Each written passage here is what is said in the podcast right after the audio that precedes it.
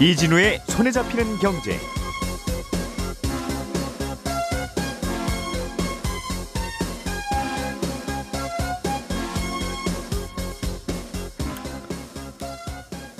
안녕하십니까 이진우입니다. 정부가 어제 앞으로 경제 정책을 어떤 방향으로 끌고 가려고 하는지 일종의 청사진을 발표했습니다. 이 청사진 안에는 워낙 많은 내용이 담겨 있어서 이걸 한꺼번에 다 정리하는 건 좀 어려울 것 같지만 어제 발표된 내용 중에서 어, 부동산 관련 그리고 주식 투자 관련한 여러 가지 세금 제도 등등의 변화가 있어서 이건 좀 몇 가지 골라서 짚어보겠습니다. 최근에 시중금리가 많이 오르면서 대출을 많이 받아서 집을 산 분들의 부담이 꽤 늘었다는 보도가 나오는데 실제로 부담이 얼마나 늘었는지 늘기는 한 건지 어, 구체적인 숫자를 좀 들여다보려고 합니다. 이것도 전해드릴게요. 근로자가 일정한 나이가 되면 그때부터는 월급을 깎는 대신에 근로자의 고용을 보장하는 임금 피크제라는 제도가 우리나라에는 있습니다. 대법원이 지난달에 이 나이만을 이유로 임금을 깎는 임금 피크제는 무효라고 판단을 했지요. 그런데 최근에 KT 전현직 임직원들이 제기한 소송에서는 임금 피크제는 차별이 아니므로 무효가 아니라는 판단이 또 나왔습니다. 임금 피크제를 두고 왜 이렇게 또 다른 판단이 나오는 건지 이 내용도 자세하게 좀 짚어보겠습니다. 6월 17일 금요일 손에 잡히는 경제 시작합니다.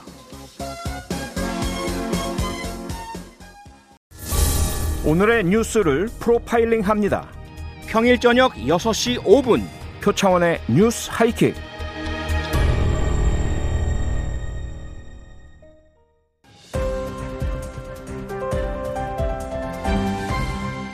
이진우의 손에 잡히는 경제. 예, 경제 뉴스 정리하는 시간 오늘은 김현우 소장, 박세훈 작가 그리고 금요일의 목소리 안승찬 기자 세 분과 함께합니다. 어서 오세요. 네, 안녕하세요. 네, 오늘 할 내용이 좀 많아요. 바쁩니다. 네. 김현우 소장님. 예. 어제 새 정부의 대출 규제 완화 방안이 네. 나왔는데 대출 규제를 좀 덜하겠다, 풀어주겠다는 어. 뜻 같은데 요지가 어떤 거였습니까? 네, 정확한 표현으로는 대출 규제 정상화라는 표현이 담겨 있는데 예. 가장 크게 달라지는 건 생애 최초로 집을 사는 경우 LTV가 늘어납니다. 네. 아, 그러면 이제 궁금하신 게 아마 어 내가 생애 최초인가? 음. 그리고 생애 최초라면 요번엔 좀 빚을 많이 내서 집을 살 수 있는가인데 예. 현재 규제가 크게 달라지는 건 없고 거기에 이제 생애 최초에 대해서 LTV가 좀 풀어주는 그게 이제 핵심이다 보니까 음. 현재 규제를 살짝 한번 짚고 넘어갈 필요는 있습니다. 네. 지금은 규제 지역의 경우에는 집값 대비해서 40에서 50%까지만 대출이 나옵니다. 아, 그리고 서민 실수요자에 해당하면 거기에서 10에서 20% 포인트를 더 얹어서 60에서 70%까지 대출이 가능해요. 그럼 무주택자이거나 싼 집을 사려고 하거나 할 경우에 음 거의 이제 무주택자는 공통입니다. 아, 네, 그 중에서 이제 싼 집이라고 하지만은 9억, 8억 이렇게 지역마다 규제가 있고요. 예. 최대 한도가 그런데 그 대출 최대 한도가 4억 원까지예요. 그러니까 음. 서민 실수요자라고 하더라도 어, 서울에서 9억짜리 네. 집을 산다 그러면은 뭐 70%까지인 6억 3천이 나오는 게 아니라 네. 아무리 많이 받아봐야 4억까지만 받을 수 있다. 음. 그럼 결국은 뭐 9억짜리 집 산다 그러면은 어, 4억 빼고 5억은 내 돈이어야 된다는 건데 네. 이때 서민 실수요자 요건이 조금 전에 말씀드린 것처럼 무주택자여야 되고 음. 소득도 제한이 있습니다. 뭐 예. 뭐 8천에서 1억 이렇게 되고 음흠. 집값도 뭐 9억, 8억 이렇게 이하인 경우만 해당이 되는데 네. 요번에 이제 완화되는 내용은 여기에 추가로 생애 최초로 주택을 구입하는 세대는 지역 상관없이 예. 최대 80%까지 가능하고 예. 어, 이건 뭐 개인 신용상의 문제나 이런 것들은 또 따로 따져봐야 되지만 음. 최대 80%까지 가능하고 한도도 6억 원까지 가능하다 라는 겁니다. 그래서 쉽게 말해서 생애 최초로 집을 사는 경우에 내 돈으로 1억 5천만 있으면 예. 7억 5천짜리 집을 6억까지 대출 받아서 예. 살수 있는 거고요. 그 이상의 음. 집도 물론 살 수는 있지만 내 돈이 더 있어야 된다는 거죠. 아니, 내 돈이 더 있어야 살 수 있는 건 대한민국 전 국민이 다 가능한 거고요. 맞습니다. 어, 그러니까 이번에 제일 관심이 네. 있었던 게 생애 최초로 집 사는 분들은 그렇습니다. 집값의 80%까지 대출을 해주냐. 예. 어, 다, 별다른 다른 제한 없이. 음, 별다른 소득 제한 뭐 이런 것도 집값 제한도 집값 없는데, 없는데, 최대 6억까지만. 그 말은 집값 제한은 7억 5천이라는 말과 동의, 동의어네요. 맞습니다. 음, 7억 5천 이하짜리 집 살 때는 80%까지는 해준다. 네. 다른 기타 등등 뭐 소득, 소득 기준이 맞으면. 네. 음. 소득 기준도 없습니다. 생애 최초인 경우에는. DSR이나 이런 것도 안 본다. 아, 그거는 봅니다. 그러니까 LTV 예전에 그 생애 최초에 예. 대해서도 음. 규제를 완화해 주긴 했는데 그때는 뭐 소득이 1억 이하 이런 기준이 있었어요. 예. 근데 그런 거 없이 생애 음. 최초만 80%까지 해 주고 DSR은 뭐 별도로 맞춰야 되는 겁니다. 음. 소득이 많아도 좋고 뭐 다른 기준은 없지만 집값이 20억이어도 되지만 아니죠. 집값이 1억 20억 원이면 80% 대출 안 해준다는 뜻이니까. 최대 6억까지만. 그게 7억 5천까지만 집값이. 예, 그렇습니다. 음. 알겠습니다. 서울에 괜찮은 요지에서 집 사는 건 역시 또 그럼 어려워졌네요. 서울의 그렇... 평균 아파트 값이 12억이라 그래서 그렇죠. 뭐한 12억 좀 되는 아파트 80% 대출 받아서 내돈 네. 2, 3억 있으면 살 수 있나? 이제 이런 생각 했을 텐데 그건 아닙니다. 그건 안 된다. 네. 음, 알겠습니다. 생애 최초로 집을 산다는 거는 무슨 뜻입니까? 우리 세대를 구성하는 모든 세대원이 평생 단 한 번도 집을 소유한 적이 없어야 됩니다. 부부의 음. 경우에는 세대가 분리돼서 따로 살고 있어도 한 세대로 치고요. 네. 어, 그리고 이때 이제 한 번도 집을 가져본 적이 없어야 되는데 그 집 주택의 기준은 분양권 음. 혹은 뭐 입주권도 다 포함이 되고 네. 주택법상 모든 주택이에요. 그러니까 우리가 아파트 분양할 때 예. 주택에서 제외해 주는 소형 주택, 뭐 소형 저가 주택 이런 게 있거든요. 음. 이것들도 다 포함이 됩니다. 예. 그러니까 집이라고 되어 있는 모든 집 그리고 어, 지분을 가진 경우에도 이거는 집을 가졌던 걸로 판단을 합니다. 그러니까 상속을 받았던 경험 형제랑 나눠서 상속을 받았더라도 그렇죠. 다 해당되네요. 맞습니다. 집한 음. 채를 형제가 다섯 명에서 나눴어도 예. 나는 집을 한번 가진 적이 있었던 거고 예. 그래서 부부가 예를 들어서 공동 명의로 집을 취득을 했다가 음. 이혼을 할 수도 있잖아요. 예. 그리고 뭐 집을 팔았다.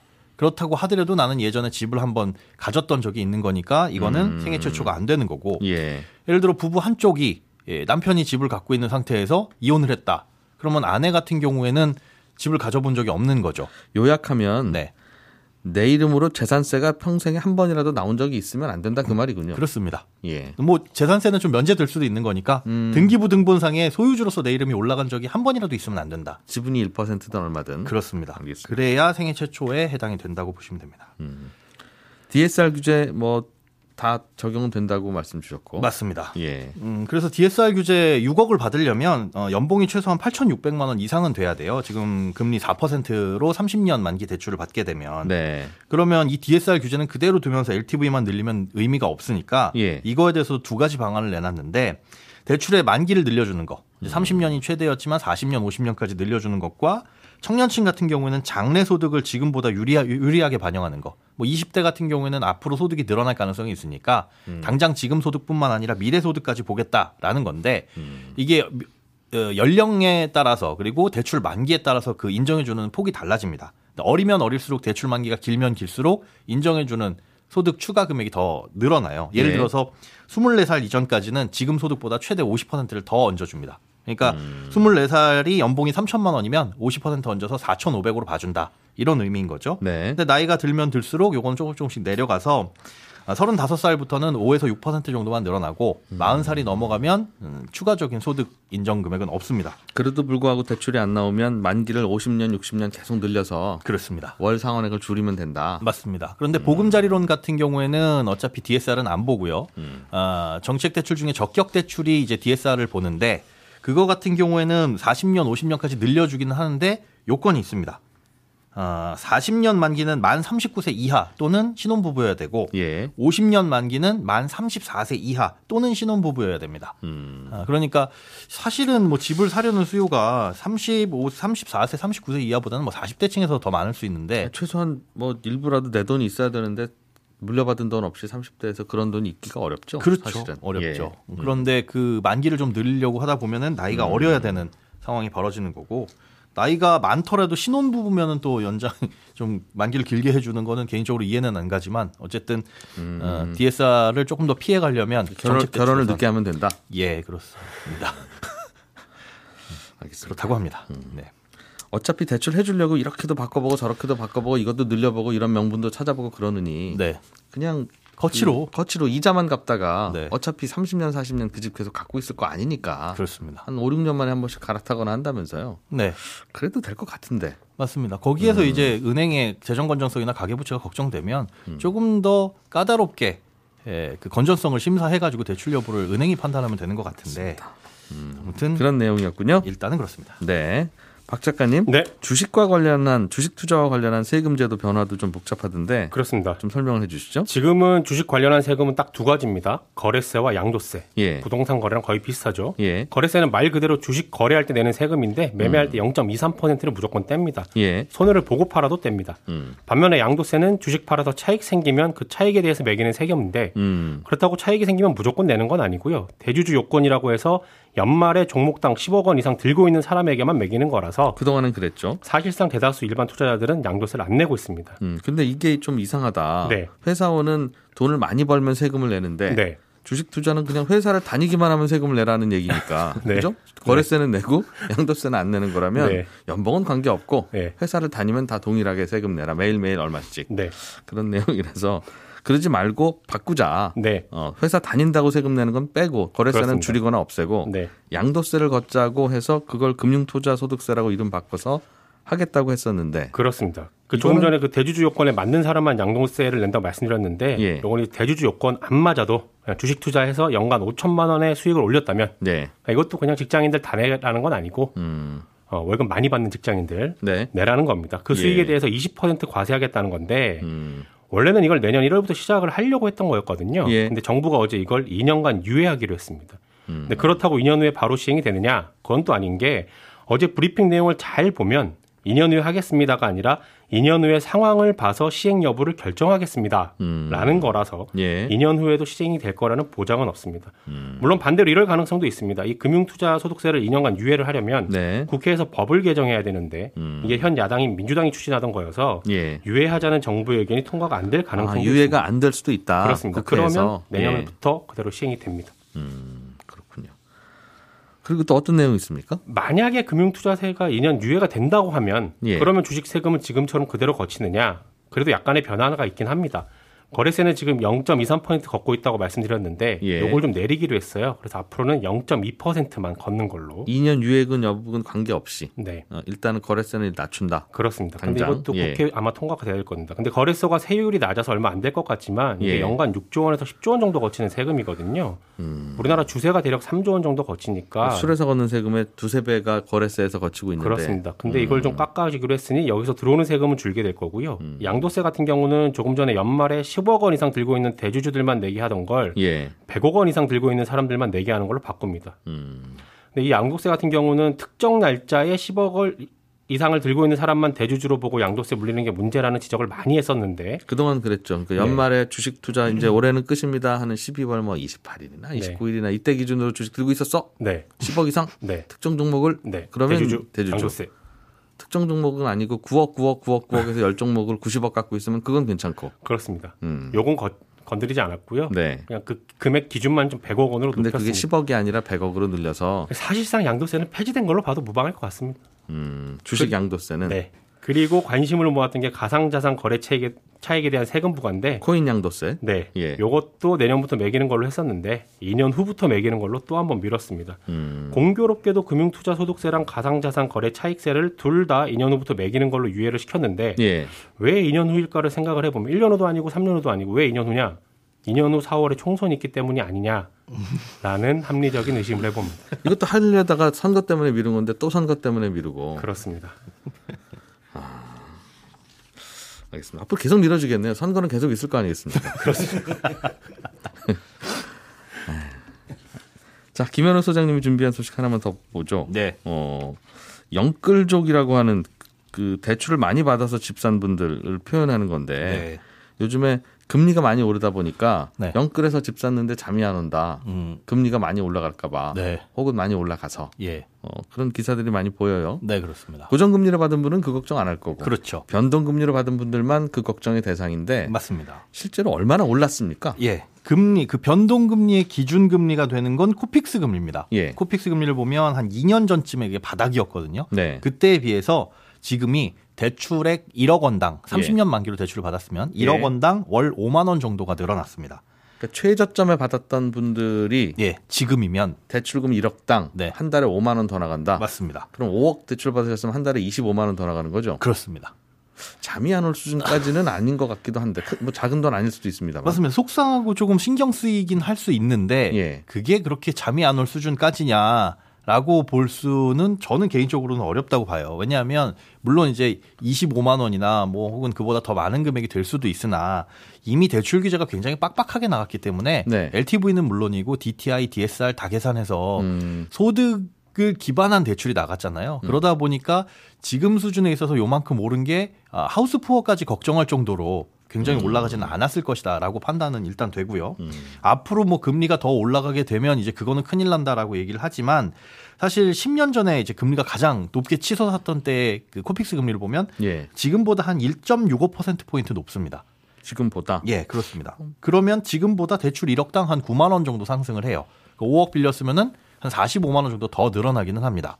한 달에. 네. 그런데 이것도 음. 물론 많은 금액이긴 하지만 바, 답이 없는 게 아니라 예. 만기를 연장하면 충분히 상쇄될 수 있는 금액이긴 하거든요. 그러니까 혹시나 지금 변동금리 대출을 받으신 분들은 네. 중도사관 수수료가 없다라고 한다면 기존에 받았던 30년짜리 대출을 40년으로 바꾸거나 은행 예. 대출이 40년짜리가 있으니까 아니면 한 2, 3년 정도 상환을 하셨잖아요. 음. 그럼 28년 남은 대출을 그냥 그대로 또 30년 만기를 조금 늘리면 매월 2, 3만 원 정도 나가는 금액이 좀 줄어들 수 있습니다. 은행을 옮기면 그렇습니다. 갈아타면 예.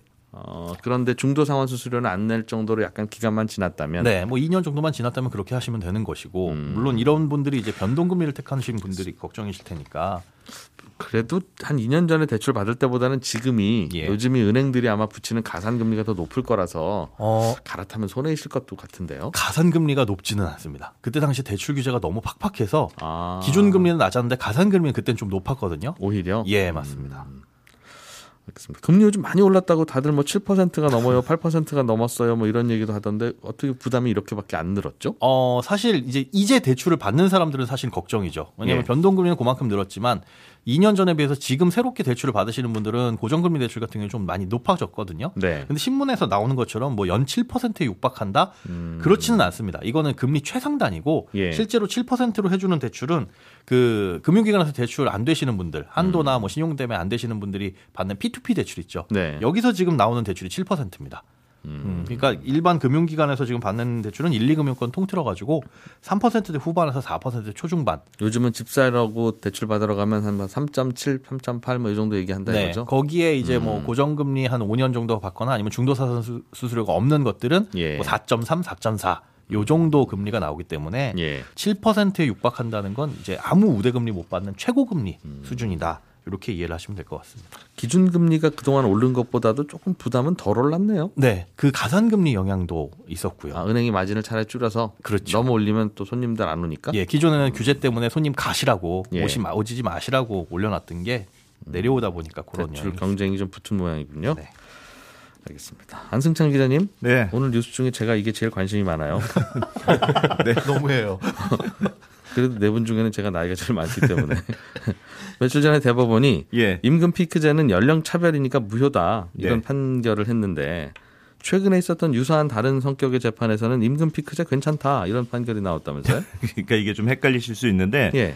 어제 판결부터 조금 소개를 해드리면 소송을 낸 주체가 이제 KT입니다. 네. 전현직 직원 한 천여 명이 회사를 상대로 소송을 한 건데 지난 2015년에 노사 합의로 임금 피크제 도입을 했어요. 음. 근데 이거는 무효니까 그동안 깎아서 지급한 임금 나머지 다 지급해 달라 이런 소송이었는데 어제 서울중앙지법에서는 이걸 기각 결정을 내렸습니다. 그러니까 음. 임금 피크제 문제가 없다, 괜찮은 네. 것 같다 이렇게 판단을 한 건데 이게 말씀하셨던 대로 헷갈리는 게 지난달 대법원에서는 뭐 임금 피크제 무효라고 하더니 음. 이건 또 왜 괜찮은 거냐? 예. 그게 헷갈리시는 거. 이 둘 판결이 뭐가 다른지를 조금 보면 두 회사의 임금 피크제가 서로 다른 임금 피크제였어요. 그럼? 약간 다릅니다. 아. 특히 가장 큰 차이가 예. 같은 임금 피크저라도 예. 정년 유지형이냐 정년 연장형이냐 하는 차이점이 있어요. 음. 정년 유지형은 뭐냐면 말 그대로 정년을 연장한 게 아니고 유지. 예. 정년은 그대로 두고 임금 피크지만 도입한 경우예요. 월급만 깎였네.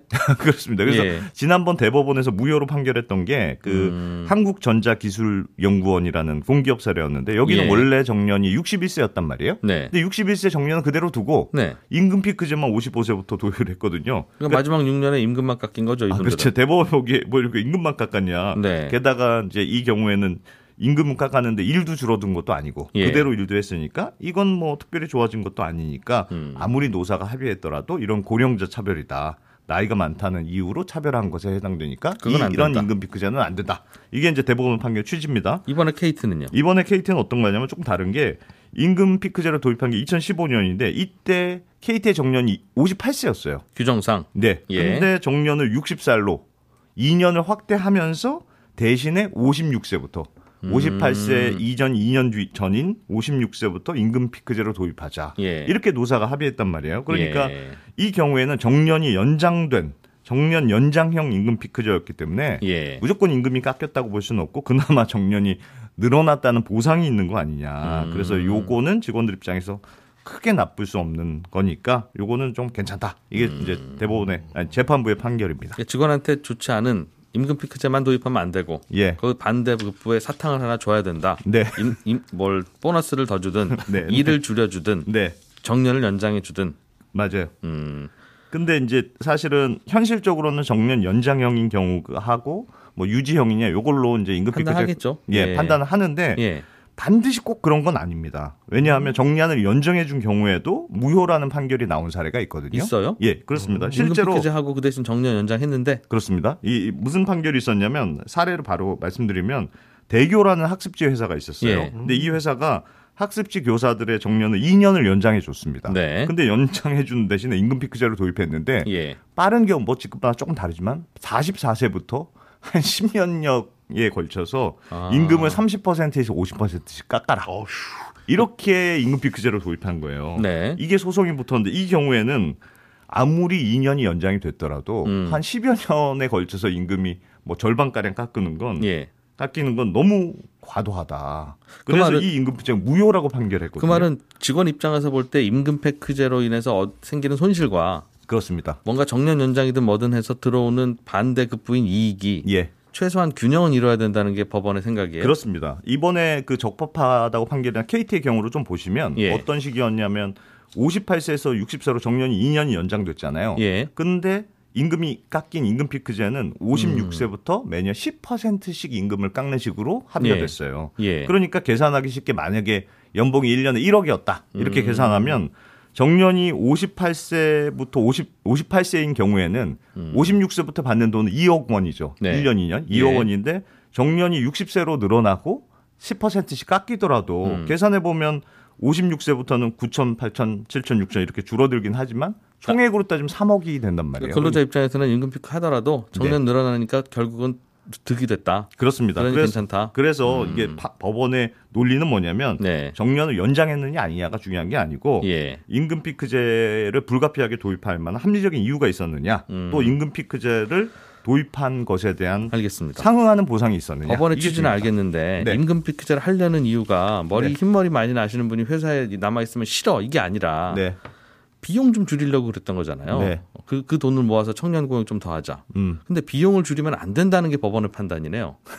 그러면 임금 피크제를 왜 왜냐하면 법원 이 비용을 줄인다 하더라도 음. 나이가 많다는 이유로 음. 그러니까 되게 형식적으로 따지잖아요. 55세부터 예. 임금 예. 피크제에 들어간다. 이건 그러니까 그 사람의 능력이나 뭐 떠나서 음. 나이가 많다는 이유로만 임금을 줄이는 건 굉장히 겉보기엔 차별적이기 때문에 그렇습니다. 함부로 도입하지 말고 이런 이런 조건이 반드시 갖춰져야지만 된다. 음. 업무 성과 나쁘다는 것도 입증을 하든가 그 형식이라도 갖춰놔라. 예, 그렇습니다.